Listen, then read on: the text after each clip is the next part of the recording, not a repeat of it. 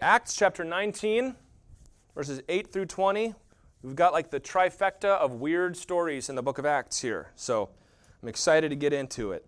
We discussed last week the importance of the baptism of the Holy Spirit, right? We saw that Apollos needed further instruction. We, we saw that was probably about the baptism of the Spirit because the next story immediately after that is about some disciples of John who were baptized and then were baptized in the Spirit as well. And we saw the importance of that.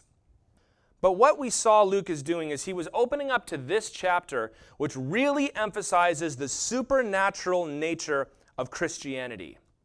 And we've seen this throughout the book of Acts that the Lord empowered the church to take the gospel out, and he supported it with miraculous power from the Holy Spirit. But in Acts 19, we read that Luke, well, Luke writes that Paul performed extraordinary miracles. extraordinary. You'd think a miracle is already extraordinary, but this is extraordinary, extraordinary in the city of Ephesus. Miracles beyond normal miracles. We're also going to read a story about a botched exorcism people who tried to cast out a demon and they figured they'd use the name of Jesus Christ as a good luck charm, and uh, they learned that that's not a good thing to do. There's a lot to learn in this passage. You know, Jesus said in John 14 12, Jesus said, Truly, truly, I say to you, whoever believes in me, not apostles, not prophets, not pastors. Whoever believes in me will also do the works that I do, and greater works than these will he do, because I am going to the Father. Jesus prophesied, the Old Testament prophesied that during the time of the church there would be an increase in the work of the Spirit, an increase of supernatural activity. And we live under that same dispensation. We don't get to say, well, the book of Acts is over, so this doesn't count. You're going to see the book of Acts ends with a cliffhanger because the story wasn't over. We're still living it out. And Paul made it clear in Ephesians 6:12 that we do not wrestle against flesh and blood. It says, Christian, your fight is not on the physical level. The devil loves to keep it in the physical level because he lives in the spirit. And he knows that Christians are stronger than him in the spirit because we have the Holy Spirit. The Christian life is a spiritual, supernatural battle. But we're going to be honest with ourselves today and say that our lives do not often look as if that was true. We're just going to be real. We also know, though, we cannot look at what the Bible says and then compare our lives to it and then say, well, this is my life, so that must be right. The Bible must be wrong. That's not the right way to go. But how do we explain that? Well, we're going to see in this passage two kinds of people. Two kinds who were using the name of Jesus in their lives. One of them tried to use his name for their own ends, and there were others who gave up everything in radical repentance to follow him. If we want to see extraordinary ministry, and I'm not just talking about healing and miracles, although there is nothing wrong with desiring to see those things, but I'm talking about seeing lives transformed of seeing communities completely flipped over, to see sins that have been lived in for decades overcome. If you want to see extraordinary ministry, you can't walk around with what you might call ordinary faith. We're going to see the Ephesian church. We're seeing extraordinary things, but they also had extraordinary commitment to Jesus Christ. So that's what we're going to do today. I want to lay out what the Bible says is possible for the Christian life. But then to help us realize that the first step into those things is the renunciation of self. It's the wholehearted commitment to Jesus Christ. If we try and skip that step and move right on to the other things, we're going to get in a lot of trouble. So let's see what happened. This is a very, very fun passage to get into. A lot of interesting things here, but there's also some really good lessons for us to learn. So let's begin by reading verses 8 through 10. And he, he is Paul in this story, he entered the synagogue and for three months spoke boldly, reasoning and persuading them about the kingdom of God. But when some became stubborn and continued in unbelief, speaking evil of the way before the congregation, he withdrew from them and took the disciples with him, reasoning daily in the hall of Tyrannus. This continued for two years so that all the residents of Asia heard the word of the Lord, both Jews and Greeks. Okay, so Paul is on his third missionary journey, and we saw in the last section, he has made his way from the Galatian churches. So he always started in Antioch in Syria. He goes up north and he visits Iconium, Derbe, Lystra, Antioch, and Pisidia, some of the churches he had planted on his first journey. And then he made it through the highlands, we read last time, through what's called the Lycus Valley, and came to Ephesus. So we've got a map here. This is Syria. This is Antioch here on the coast of the Mediterranean Sea. He would have gone up through. This is Galatia here. And here's Ephesus. Right on the coast, he would have gone through what was called Asia. Asia is not the continent as we say it today. Asia was this province of Rome, modern day Turkey, Asia Minor you may have heard it referred to. And that's where Paul is. He's in Ephesus. Ephesus was a major city in Rome, it was a free city.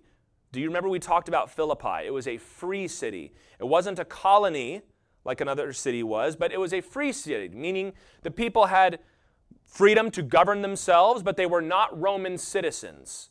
So it was one step below being a colony or an official citizen of Rome. But it was the capital of Asia, that, that province.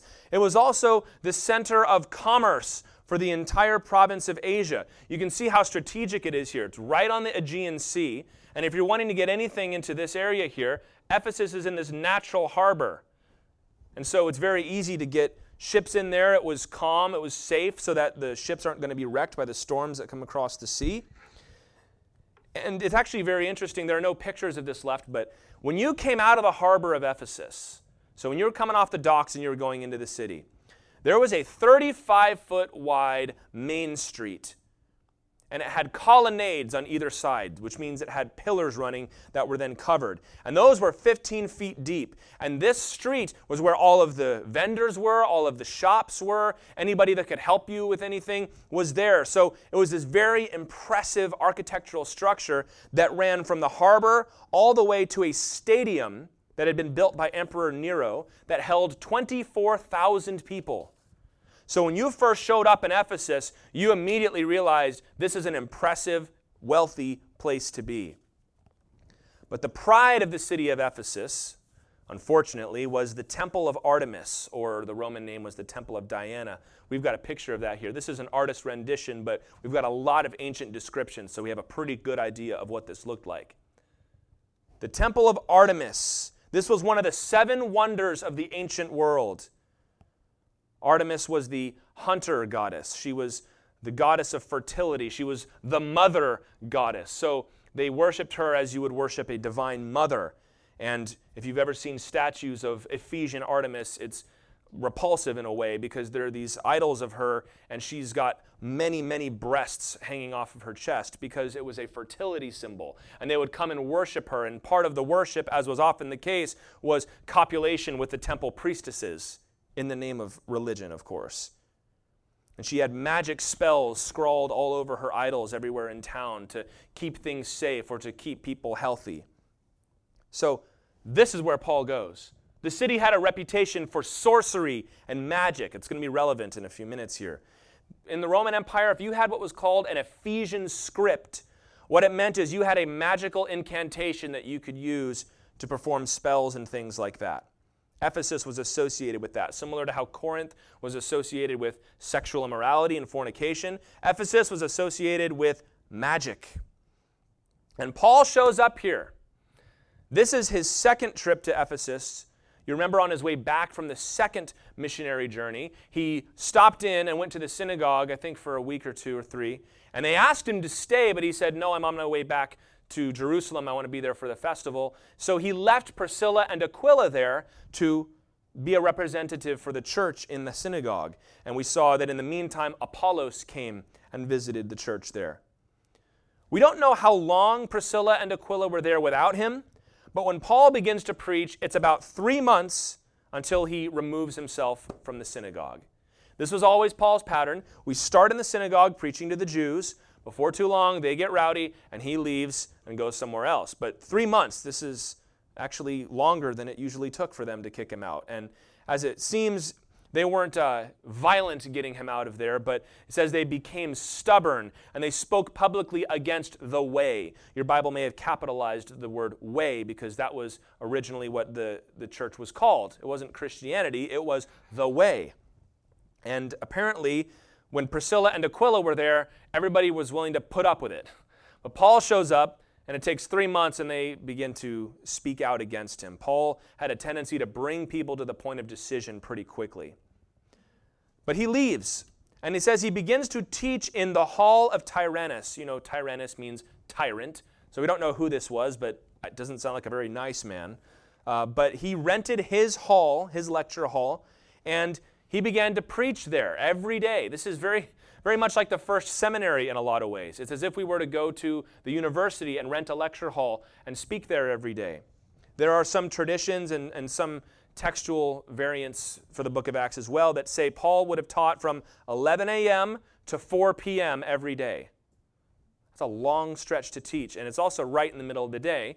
But it makes sense because in that part of the world, it was cultural that in the heat of the day, because it got so hot, everybody would take their midday siesta. They'd take a midday break uh, to not be out in the heat. So it was the perfect time for Paul to be preaching but also shows us how hard he worked because we know he was a tent maker. So he'd be working on his tents in the beginning of the day, preach for five hours, and then work on his tents for the rest of the day too.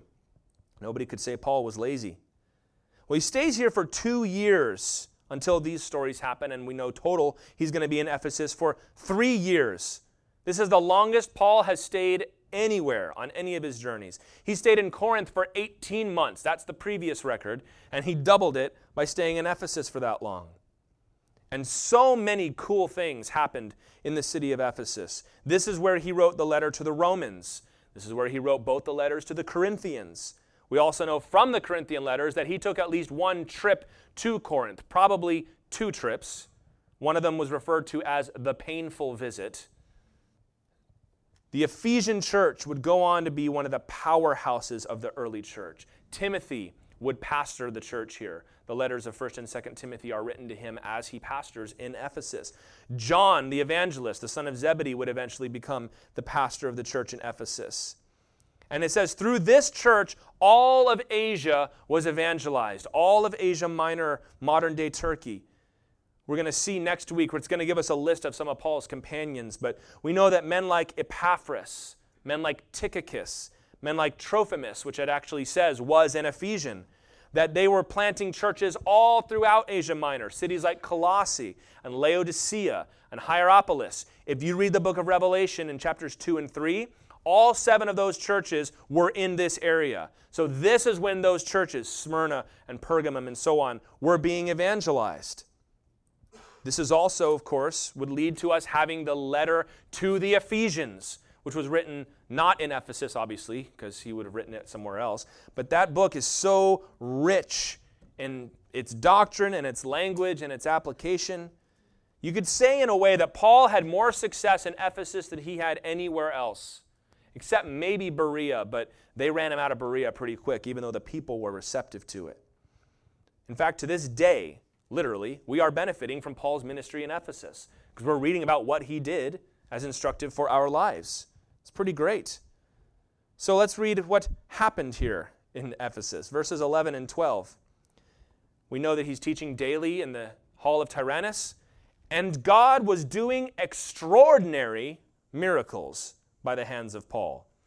So that even handkerchiefs or aprons that had touched his skin were carried away to the sick, and their diseases left them, and the evil spirits came out of them extraordinary miracles or unusual miracles. For the person Luke, who traveled with Paul, to say that something done was extraordinary, that's quite a threshold, isn't it?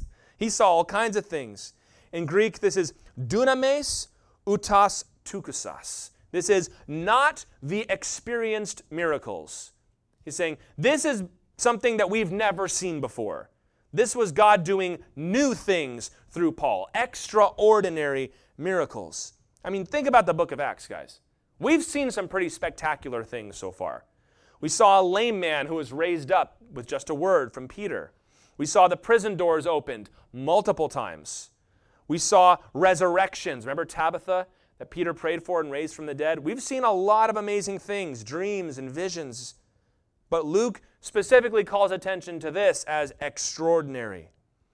We know Paul was a tent maker, working with Priscilla and Aquila. And it seems that he had such a reputation for being a man of God, for being a miracle worker, which we know he was, that when he would take a break, people would sneak up, grab his sweatbands, and run home and give them to their sick mom or dad. And you know what? It worked. They were getting healed. My grandma has a demon. I'm going to go steal one of Paul's aprons and bring it home and she'll touch it. So imagine that there, there's this demon possessed man or woman. You have an apron in your hand that you took from a local tent maker. You drape it over the person, and the demon comes screaming out of the person. That's extraordinary. That is not normal. Even in the realm of miracles, that is not normal. It reminds us of Luke 8:44 when the woman touched Jesus' cloak, remember? If I can just touch his robe, that's all I need. And he says, Wait, wait, wait, wait, wait. Who touched me? Because I felt power go out of me. Or in Acts 5:15, we read that people would try and lay people down in Peter's path so that his shadow would fall on them. And people were getting healed by Peter's shadow. That's extraordinary. You know what's really great is that the church experienced a lot of things, but this was even beyond what they experienced. This is why Luke saw fit to include the stories. Now, we need to make sure we understand. I think you know, but let's make sure we understand. There was no special power in Paul's sweat.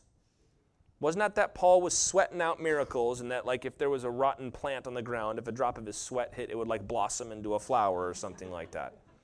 That's magic. We're not talking about magic. These handkerchiefs, sweatbands, aprons, what was this? This was a release point for somebody's faith in the God of Paul. I, that, that God that he preaches, Jesus, I think his name is, he's got some power. And it's not that their faith was in the handkerchief, it's that their faith was in the God that the man who wore that handkerchief preached. And the Lord is gracious, isn't he? God is willing to give people a lot of slack when it comes to matters of faith. Sometimes more slack than we would like Him to give. Lord, you can't bless them. Don't you know what they're doing? I've seen that some of these crazy charlatans on TV that want to talk about give me all your money and God will bless you and all this stuff. People will talk about how I was saved through that guy's ministry and I was healed through that person. I'm like, that guy's crazy. Why would the Lord bless that? He's like, well, no, God wasn't blessing him. God was blessing this poor person's faith, even though they didn't understand what was going on at the time. Which is why Jesus said that there will be many who stand before him on the final day and say, Lord, I healed people and cast out demons in your name. He's going to say, Get out of here. I never knew you. You didn't do anything. I was the one doing all that in spite of you, not because of you. I've even seen people on TV. This is back before you had like the internet and before you had digital cable where you could like pick what you're going to watch. It's like you had the 10 channels, and whatever was up there in like the 60s, which was always some weird religious channel, there was always some crazy guy yelling and screaming on TV and selling, you know, he's, he's wiping his head with his sweatband or his little cloth, and he says, Now I'm going to sell this. And if you send in your gift, whoever gets it, it'll heal any disease you have. And you know, there's biblical evidence for that right here in Acts 19. Okay, you have learned the wrong lesson from that. There are people that, I mean, I remember one guy that tried to sell wallets. If you buy this wallet, it'll never be empty. Yeah, that's biblical, isn't it? You're completely missing the point of that story. But on the other hand, I don't want to downplay this too much. There is weird stuff, but the devil loves to use weird to drive us away from what is right and good. Amen? It was not remarkable for Luke that people were being healed. What was remarkable for Luke was the method by which they were being healed. Luke saw people being healed everywhere. But what was remarkable is that Paul didn't even have to be there this time. People would just show up to church. Oh, I used to be possessed, and then my, my son stole your apron and brought it home and, and touched me. He did what? Paul was probably running out of aprons and sweatbands. Not a bad way to lose things, though, I must say. But you know what you see here? By calling it extraordinary, Luke is reminding us that the early church expected the miraculous. Oh, isn't it amazing? People are being healed. Luke's like, well, people are always healed. Come on. Jesus said in Mark 16, verses 17 and 18, before he ascended to heaven, These signs will accompany those who believe. In my name they will cast out demons. They will speak in new tongues. They will pick up serpents with their hands. And if they drink any deadly poison, it will not hurt them. They will lay their hands on the sick and they will recover. Jesus is saying, as we said at the beginning, there will be an increase of spiritual activity after Jesus ascends to heaven because he says, I'm going to fill millions of people with my Holy Spirit. And people have taken that verse too and said, Oh, that's great, let's go drink some poison. You missed the point once again. That was Jesus' promise that after I'm gone, I'm going to send you out to do this work and I'm going to support you with my power and you're going to see some amazing things. Peter, on the day of Pentecost, he was announcing the dawning of the era that had been prophesied by the prophets. Acts chapter 2, verse 16 and 18. The whole church is speaking in tongues. And all these people show up and say, What is happening right now? They must be drunk. And Peter says, No, this is what was spoken by the prophet Joel that in the last days it shall be, God declares, I will pour out my spirit on all flesh. Your sons and your daughters shall prophesy. Your young men shall see visions, and your old men shall dream dreams. Even on my male servants and female servants in those days, I will pour out my spirit, and they shall prophesy. Peter is saying, We have entered a new, very exciting time of history where the Lord is going to be doing more than he has done in the past. Paul makes reference in 1 Corinthians and elsewhere to those who have been gifted to perform healing and miracles. James tells us if anybody's sick, let him come before the elders, let them anoint them with oil, pray for him, and they will be healed. The book of Acts is our example of what to expect. We are told to expect that the Holy Spirit will confirm the preaching of the word with signs and wonders, that he'll answer the prayers of the church. That's what the Bible says. So the question becomes why do we not see miracles like this today? That's a fair question that you should never feel bad about asking. But let's frame this a little bit. First of all, I don't think that's entirely correct. I think we do see a lot of this stuff going on.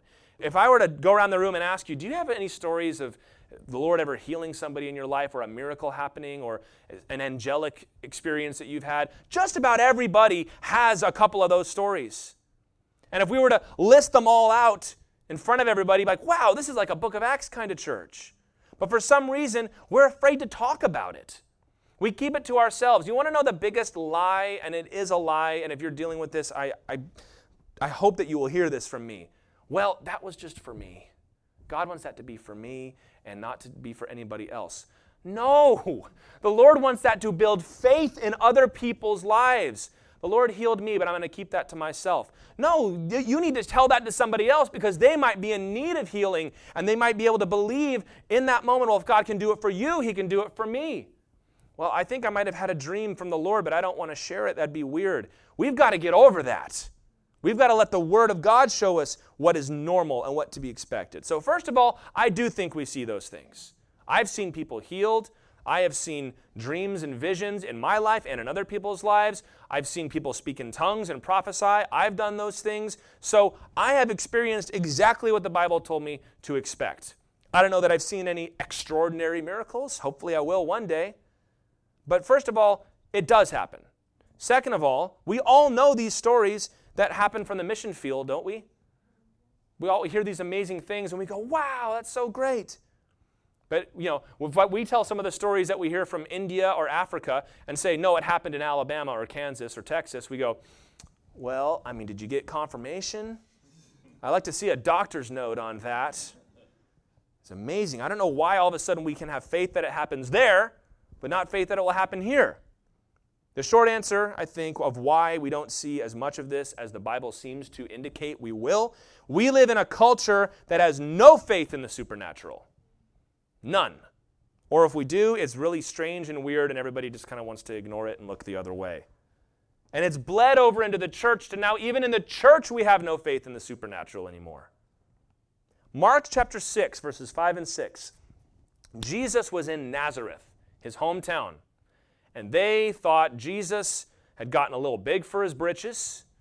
They said, We know who you are. You're the son of a carpenter and they said that they despised him when he preached to them. And it says in these verses, Jesus could do no mighty work in Nazareth except that he laid his hands on a few sick people and healed them. And he marveled because of their unbelief.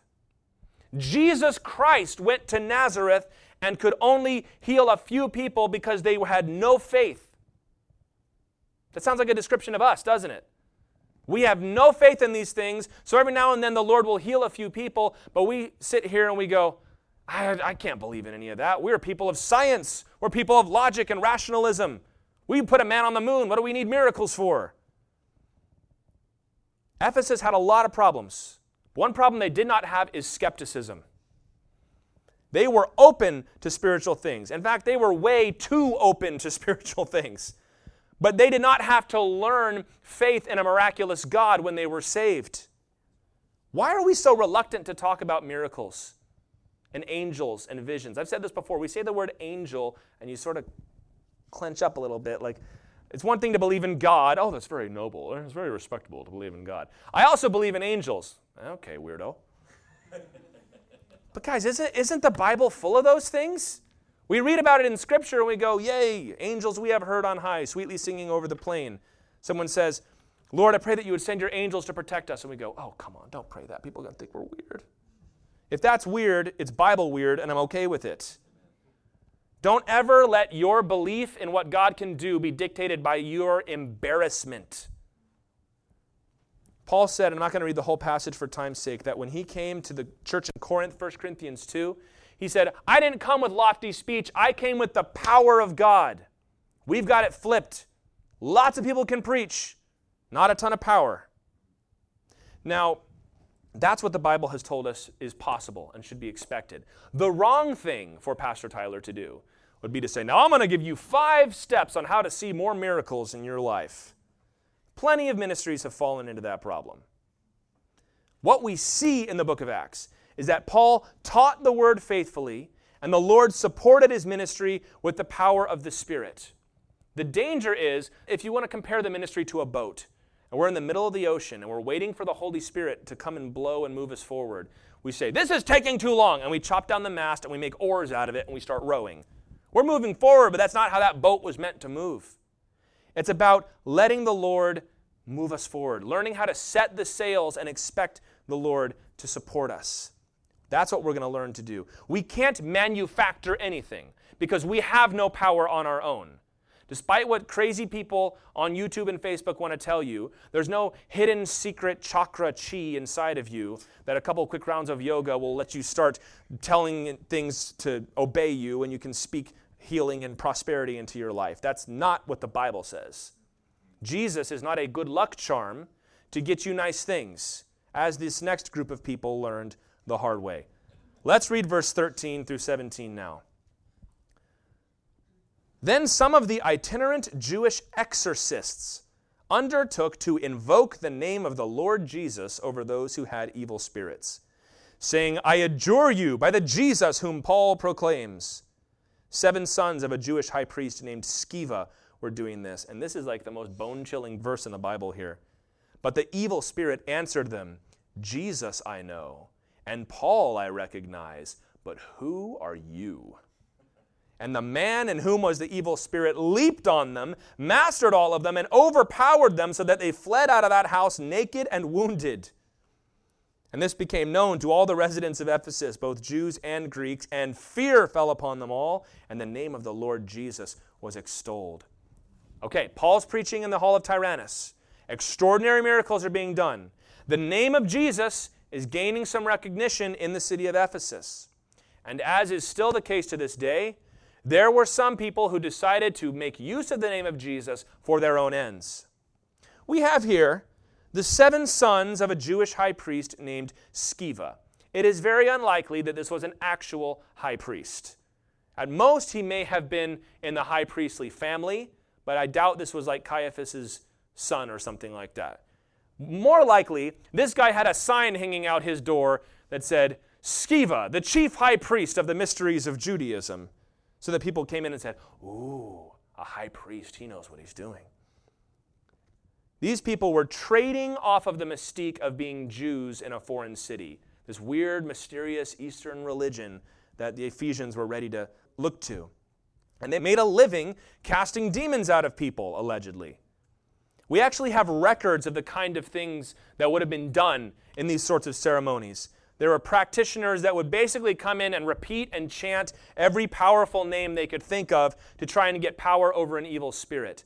There are some of these that we actually have the text of, they've been found, of these incantations. And some of them included the names of Jesus. Let me read you two of these. One of them is you'd open up your book and you'd start reading, I adjure you by Jesus, the God of the Hebrews. There was another one that you would say, Hail, God of Abraham, God of Isaac, God of Jacob, Jesus Christus, Holy Spirit, Son of the Father. They don't know what they're talking about. They're just throwing words together. It's like, here's some powerful gods. Let's chant their names. If you've seen the kids' movie, The Prince of Egypt, which is the story of Moses. It's an animated version. You see that. They're basically chanting the names of all their false gods, thinking it'll give them power. Now, we believe as Christians in demonic possession. It's in the Bible, we believe in it. There are fallen angels, evil spirits that have rebelled against God and have made it their business to harass men, to tempt people, even to possess them, which is to take command of their body and their voice and even their minds in some cases. I do not claim to know everything about demons. The Bible does not feed our hunger for speculation on this topic. It's probably better for us that way, just to focus on the Lord and not on demons. But it does seem, as we saw in the life of Jesus several times, that some evil spirits want to have a host. They want to have a body to live in. It does not say why. And there are things that we've seen in Scripture, but also that faithful men have taught me and have shown that, that people will engage in that will open themselves up to this kind of thing. And I know those that have gotten involved in magic and in those kinds of weird spiritual things, or drugs, or profound unbelief, like deliberate, violent, angry unbelief, or just persistent sin that a person refuses to repent of, it brings you to a place where you're wide open to the attacks of the enemy. And I will say this too, and this needs to be said. Not only can a Christian not be possessed, you're already full of the Holy Spirit. The Lord is not about to share the space with some demon, okay? But secondly, demonic possession is not a secret thing.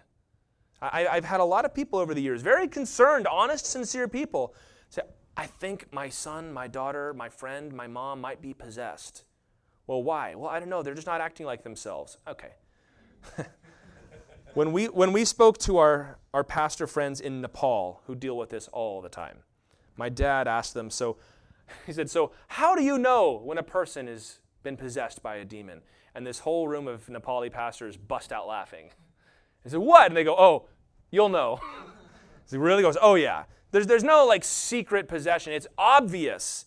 Somebody who's being controlled by an evil spirit. It's not like they're just, you know, I think you might have a secret demon. That's not how possession works, okay? It is possible, the word says, to give place to the devil where by persistent unbelief or by persistent sin and walking and believing in the lies that he's told you, where it's almost as if the Lord has no power in that area of your life. That doesn't mean that Jesus can't step in and sweep it all away, but that's not the same thing as being possessed, you understand. Possessed people went and lived in the tombs and cut themselves with stones, okay? And there's no specialized ritual in the Bible about how to cast out a demon, except for right here when these people did it and got beat up for it. You know why? Because when you're confronting Satan, you don't have to drum up power. You know, I've just got to repeat this over and over and over again until we're ready. You are already filled with the Holy Spirit of God. When Jesus showed up, the demons screamed in fear and ran away. As it did with Paul. We saw this in Philippi, right? Paul, greatly annoyed, turned around and cast the demon out of the oracle. Jesus said in Luke 10 19, Behold, I have given you authority to tread on serpents and scorpions and over all the power of the enemy, and nothing shall hurt you. The devil's biggest trick is to spook us into thinking he has power over us. And most of it is just fear, it's fear tactics. We say things like, the, the devil can't possess you. He kind of shows up and says, Oh, yes, I can. Blah, booga, booga, booga. We have the authority of Jesus Christ. You don't have to put up with his nonsense. Well, I don't know. I'm not Jesus. You are filled with the Spirit of Jesus. 1 John 4 4 says, Little children, you are from God and have overcome them, for he who is in you is greater than he who is in the world. But the sons of Sceva saw Jesus as just another God to invoke. But they learned how foolish it is to brandish the name of Jesus when you don't belong to Jesus. This is like a spooky little story, isn't it? The demon looks him dead in the eyes and says, Oh, I know Jesus and I know Paul, but who are you? Who do you think you are to command me? What do you think that, that felt like for them in that moment? It's what, what's called your, your heart dropping into your stomach, is what that is. And this demon possessed man attacked them and drove them away. And they run out of this house bleeding. Jim Cymbala, who's pastor of the Brooklyn Tabernacle, I went to his one of their events, and he told a story of this time uh, somebody brought up a woman for prayer. And I mean, he's in New York, so they get all kinds of crazy coming in there, you know. And they brought this woman in. He said she's like five nothing. We met her later. She's very nice now, but she had this whole long story that he didn't know at the time. But her friend brought her up, and I just don't know. She, I think she needs prayer. And this little woman was possessed. And Jim Cymbala was a basketball player. He's like six three. He's a big, tall guy. This, he said this girl picked him up and chucked him onto the stage and broke his pulpit in half. Said, I still have the shirt. It's ripped right there. Because he didn't know what he was dealing with. He just thought he'd lay hands on her and start praying for her. But they, in the name of Jesus, commanded the demon to depart, and it did. And now that woman's on staff and helps lead their prayer ministry. How cool is that? Demons give strength and ferocity to the people they abuse, which is, again, why we do not wrestle against flesh and blood. What do we take from this story? The name of Jesus is powerful, and it's known in heaven and hell as the name above every name. Even people that don't know anything about Jesus, that demon knows about Jesus. And if we believe, by the way, too, that casting out demons may be done in the name of Jesus by a word of faith, we should also have that same amount of faith for the temptation and the harassment that we go through. If we believe that the Lord can cast a demon out of a possessed person with just a word, why do we think that we're going to need years and years of counseling to overcome the temptation that Satan has put upon our lives? That's a lesser thing. The Lord can overcome those things in a moment. But I think for some reason we would have more faith to confront a demon possessed person in the name of Jesus than we do the own sins that we go through. But you know what you also learn here? Flinging about the name of Jesus like it's a rabbit's foot is not going to help you. I said his name. There are people that will even preach like this. If you pray in Jesus' name, he is bound to help you. God is not bound by anything. God is a person. His power is sent willingly to those who know him and love him and are serving his purposes. James 2:19 says, "You believe that God is one? You do well. Even the demons believe and shudder." says, Oh, I believe in God. He goes, That's great. Demons believe in God too. In fact, they probably got their theology a little better than you do. We're talking today about extraordinary ministry, the life of power of a Christian. If the name of Jesus is no more to you than a talisman, it will not happen. I've got my lucky Jesus charm right here. I've got a cross around my neck, therefore nothing can touch me. Nothing wrong with wearing a cross around your neck unless you think that now I'm, I'm, I'm protected. It doesn't matter if you have the cross out here. Do you have the cross in here? Are you living out the empty tomb in your heart? And you know what's so cool about this story? And I've got to go faster, but Paul's name was known in hell too. The demons knew who Paul was. His faith and his faithfulness were legendary, even among the demons. They're having meetings. What are we going to do about this guy? We were able to drive him out of Philippi and Thessalonica and Berea and Athens. He won't leave. He's been here for three years. Go cause trouble in Corinth. Maybe he'll leave. Because Paul knew God, his life was extraordinary. Guys, halfway is no way. If you're going to try and fight a spiritual battle half heartedly, bring in the name of Jesus every now and then, you're going to lose every time. And you're going to get embarrassed by an adversary who knows how to play his game.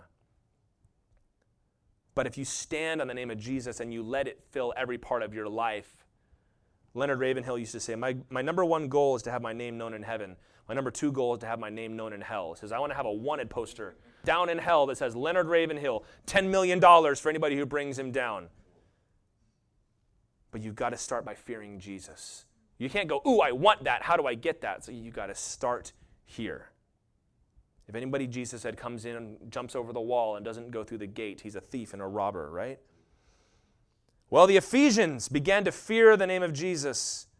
And some of these Christians are going to set us an example of what step one looks like if this is the life you want to live. Verse 18. Also, many of those who were now believers, so who are we dealing with? Christians, believers. They came confessing and divulging their practices. And a number of those who had practiced magical arts brought their books together and burned them in the sight of all. And they counted the value of them and found it came to 50,000 pieces of silver. So the word of the Lord continued to increase and prevail mightily. This is maybe the most fascinating revival in the book of Acts. We've seen revivals among the Gentiles, among the Samaritans. Now it's among the magicians. The magicians' revival. How'd you like to go to a church where just about everybody used to be a magician? I don't know about this. Doesn't feel like the kind of place I want to raise my children. These people repented sincerely. You know, has it felt to you like it has to me? There's been a lot of magic in the book of Acts. We dealt with Simon Magus in Samaria who wanted to buy the power of the Holy Spirit. There was Elymas Bar Jesus, remember, who was whispering in the ear of the proconsul and Paul struck him blind. There was the oracle of Philippi that they cast the demon out of. It was a problem in that world, especially in Ephesus. Remember, I said the Ephesian scripts? If you had an Ephesian script, it meant you had a magic book. They had incantations and spells and rituals. It was a cultural problem in that city. I don't know that it's a cultural problem in this city, in Ephesus, it definitely was. The Lord had said in Deuteronomy 18 10 through 12, There shall not be found among you anyone who burns his son or his daughter as an offering, anyone who practices divination or tells fortunes or interprets omens, or a sorcerer or a charmer or a medium or a necromancer or one who inquires of the dead, for whoever does these things is an abomination to the Lord seeking to secure good luck through magical means, or know the unknowable, or contact the dead, or manipulate events through potions and spells, that is a denial that God is wise enough and powerful enough to take care of your life. As Christians, and I've said this every time we've come across it in Acts here, you have no business dabbling in horoscopes and spells and potions or weird crystal things or drugs to achieve an altered state of mind. Galatians 5:20 says these things are the fruit of the flesh. This is from a monk from back in the late 300s, early 400s AD. And we got a picture of him. This is his most recent photograph. Can we get him up there? there that's his most recent picture. His name was Shenute. He, he wrote, Those fallen into poverty or in sickness or some other trial often abandon God and run after enchanters or diviners, or indeed seek other acts of deception. Just as I myself have seen the snake's head tied on someone's hand, another one with a crocodile's tooth tied to his arm, and another with fox claws tied to his legs. Listen to this impiety fox claws, snake's heads, crocodile's teeth. It's about this that the prophet Elijah blamed Israel in his time, saying, How long will you limp on two legs? If the Lord is God, follow him, but if Baal, then follow him. He says, If the oracle sanctuary of demons is useful to you, and enchanters and drug makers and all the other things that work for lawlessness, then go to them so that you'll receive their curse on earth and eternal punishment on the day of judgment. But if it is the house of God, the church, that is useful to you, go to it. Now, we don't tie fox claws around our ankles. But back in Egypt, where he was, people had all kinds of weird charms and magic things. And he's like, the minute it gets hard, you go run after some magician. He says, either go there or go to the Lord's church, but you can't do both. Well, oh, come on, it's, I don't really believe that. It's, oh, it's just fun, it's just a joke. Those things will ensnare people. Paul told the Corinthians in 1 Corinthians 10, he said, I don't want you to be participants with demons. And notice in this story, it was those in the church that came and brought their magic books. It wasn't the people outside. It was folks that had been baptized, come to the church, and thought they could keep it both ways. We just won't tell Paul that sometimes we go home and we read through our Ephesian script and we chant the names of false gods. Sort of like I know in, uh, when I've talked to Nathan and Abby, who are missionaries in uh, Haiti, I believe it is, they talk about what a problem it is that voodoo and the hoodoo and like they're taking all the old weird magical rituals and then trying to blend it with Christianity and say this is okay. These people learned through what happened to the sons of Sceva that Jesus was not just another magic man among many, but he was something real and totally different. So they came and they repented and they burned their books. They burned the books so that nobody else could ever use them. I'm going to sell my magic books and give the money to the poor. Well, great. Now you've just passed on that sin to somebody else. They burned it, and it was 50,000 silver coins. This was either the Greek drachma or the, the Hebrew denarii. We don't know. Either way, it's a lot of money. 50,000 coins of silver. This is radical repentance. You know what Jesus said in Matthew 5:30? I know you do. If your right hand causes you to sin, cut it off and throw it away. For it is better that you lose one of your members than that your whole body go into hell. I paid good money for this book. I'm never going to use it again. I, I, I, can, I can survive. I'll, I'll keep it on the shelf, but I'm not going to read it ever again. Yeah, right. I'm going to go there, but I'm not going to I'm not going to engage in any of that sin. we do things like that, don't we? Well, I'm, I'm not going to delete that app, but I'm never going to use it again. Sure, you will. Of all the miracles that took place in Ephesus, this is the best one. A bunch of magicians built a bonfire and rid themselves of their sinful practices. In the church, getting purged of all that stuff. And the gospel, it says, increased and prevailed mightily in Ephesus. When the church gets it right, the rest of the culture is affected. You can't skip that step. We want to see extraordinary ministry. Okay, have you gone through your house and found all the magic books or whatever and burned them up? Well, we'll deal with that later. There's grace. Eh, wrong. It's not going to work. Well, let's just go fix the culture. Don't try and take the speck out of somebody's eye when you've got that log sticking out of your eye. We got to stop people from going to the temple of Artemis. You've got magic books in your house. Apply that to your own situation. Let me ask you as we come to a close here are you dabbling in halfway? Are you permitting sin in your life and then questioning why God doesn't do more to help you? God, why don't you do miracles in my life? God, why won't you heal me? God, why won't you deliver me from this? God, I'm struggling with that. You've got sin in the camp. Get rid of it. Start there. We all want to see miracles done. We all want to see demons overcome. We all want to see lives transformed. But if it doesn't start with death to sin and obedience to Christ, it's not going to happen. It's got to start with us. Everybody in this room is angry about something out there that you read on the news. But if you don't start by looking directly at yourself and seeing where am I getting it wrong, you have no right to turn the guns outward. Peter said, Judgment must begin, and it must begin at the house of God. Jesus said to Peter, Andrew, James, and John, Come follow me. And they left their nets. Told Matthew, Come follow me. He left his tax table. Well, it seems kind of foolish to get rid of the boat, to quit your job. I mean, you can do both. They knew better. What have you left behind to follow Jesus, Christian? Or have you packed a backpack? Lord, I can't climb this mountain. It's so hard. And the Lord's like, Well, you got a backpack full of stuff. If you drop it, you probably could do this. It'd be premature for us to start talking about healing or cultural renewal if the church has not cleansed itself of sin first.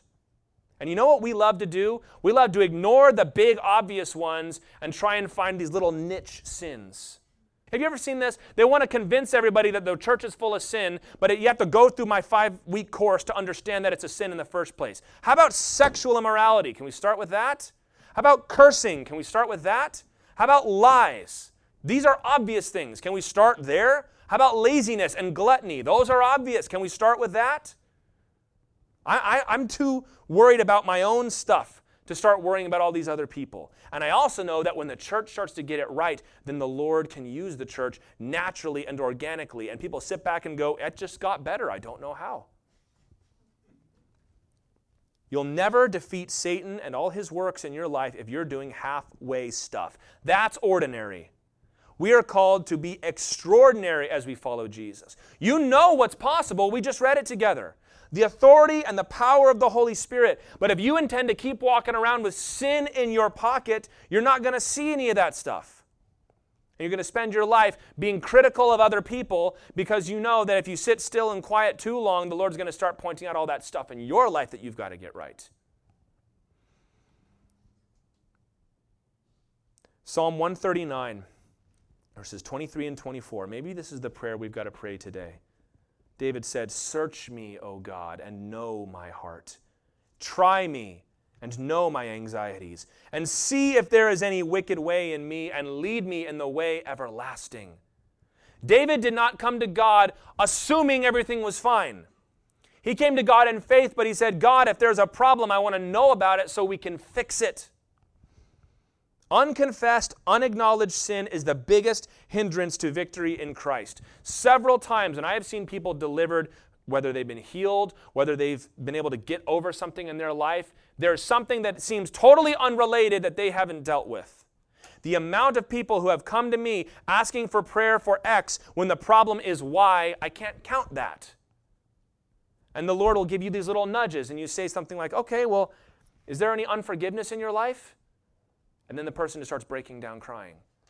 Well, is there, is there like some sort of pornography problem or something going on? Boom, they fall down and they're broken before the Lord. Is there some sort of addiction or some inappropriate relationship that you might want to confess to the Lord? Just saying it just nice like that, and boom, it collapses. Because we think that we got to fix this stuff up here, when in reality, you've got magic books at home. You've got the gold and the tapestry that you stole from the city of Jericho and you buried under your tent. And now the church can't get victory and we don't know why. Remember when all those people would come to Jesus and they'd say, Lord, I want to follow you? And to the one guy, he said, Foxes have holes and the birds of the air have nests, but the Son of Man has nowhere to lay his head. He's telling this guy, You're too obsessed with your own comfort in life. If you're going to follow me, it's not going to be comfortable. Or when the rich young ruler came to Jesus and said, Lord, what must I do to be saved? Sell everything that you have and come and follow me, because he was bound up in greed. If you were to come to Jesus today and say, Lord, I want to follow you, what roadblock would he put in front of you that you'd have to get over? I can't answer that for you. But the Holy Spirit knows the answer, and he's probably telling you right now. I call upon all of us today to empty ourselves, to cast aside the sins and the weights that Hebrews 12 talks about, to follow Jesus radically. Let it burn. It's all going to burn anyway. I hope that our names can be known in heaven and in hell as adversaries that the devil's got to watch out for. Men and women who have left everything. When you leave everything behind, there's no more leverage the enemy has over you. Oh, you know, that person is starting to share the gospel at work. No problem. We got him on this thing. Just apply the pressure a little bit. When you've lost all that stuff, the Lord can use you and there's nothing that can stop you. We need to live solely at the instruction and the empowerment of the Holy Spirit of God. And that begins with repentance, getting rid of sin. We want to go help people, we want to go save people, but the problem that the church and the world faces is that sin has corrupted everything. And if we have not let the Lord strain those things out of our lives, it's not going to be what the Lord intended it. Extraordinary miracles require extraordinary faith. And that starts with extraordinary repentance and extraordinary commitment to Jesus Christ.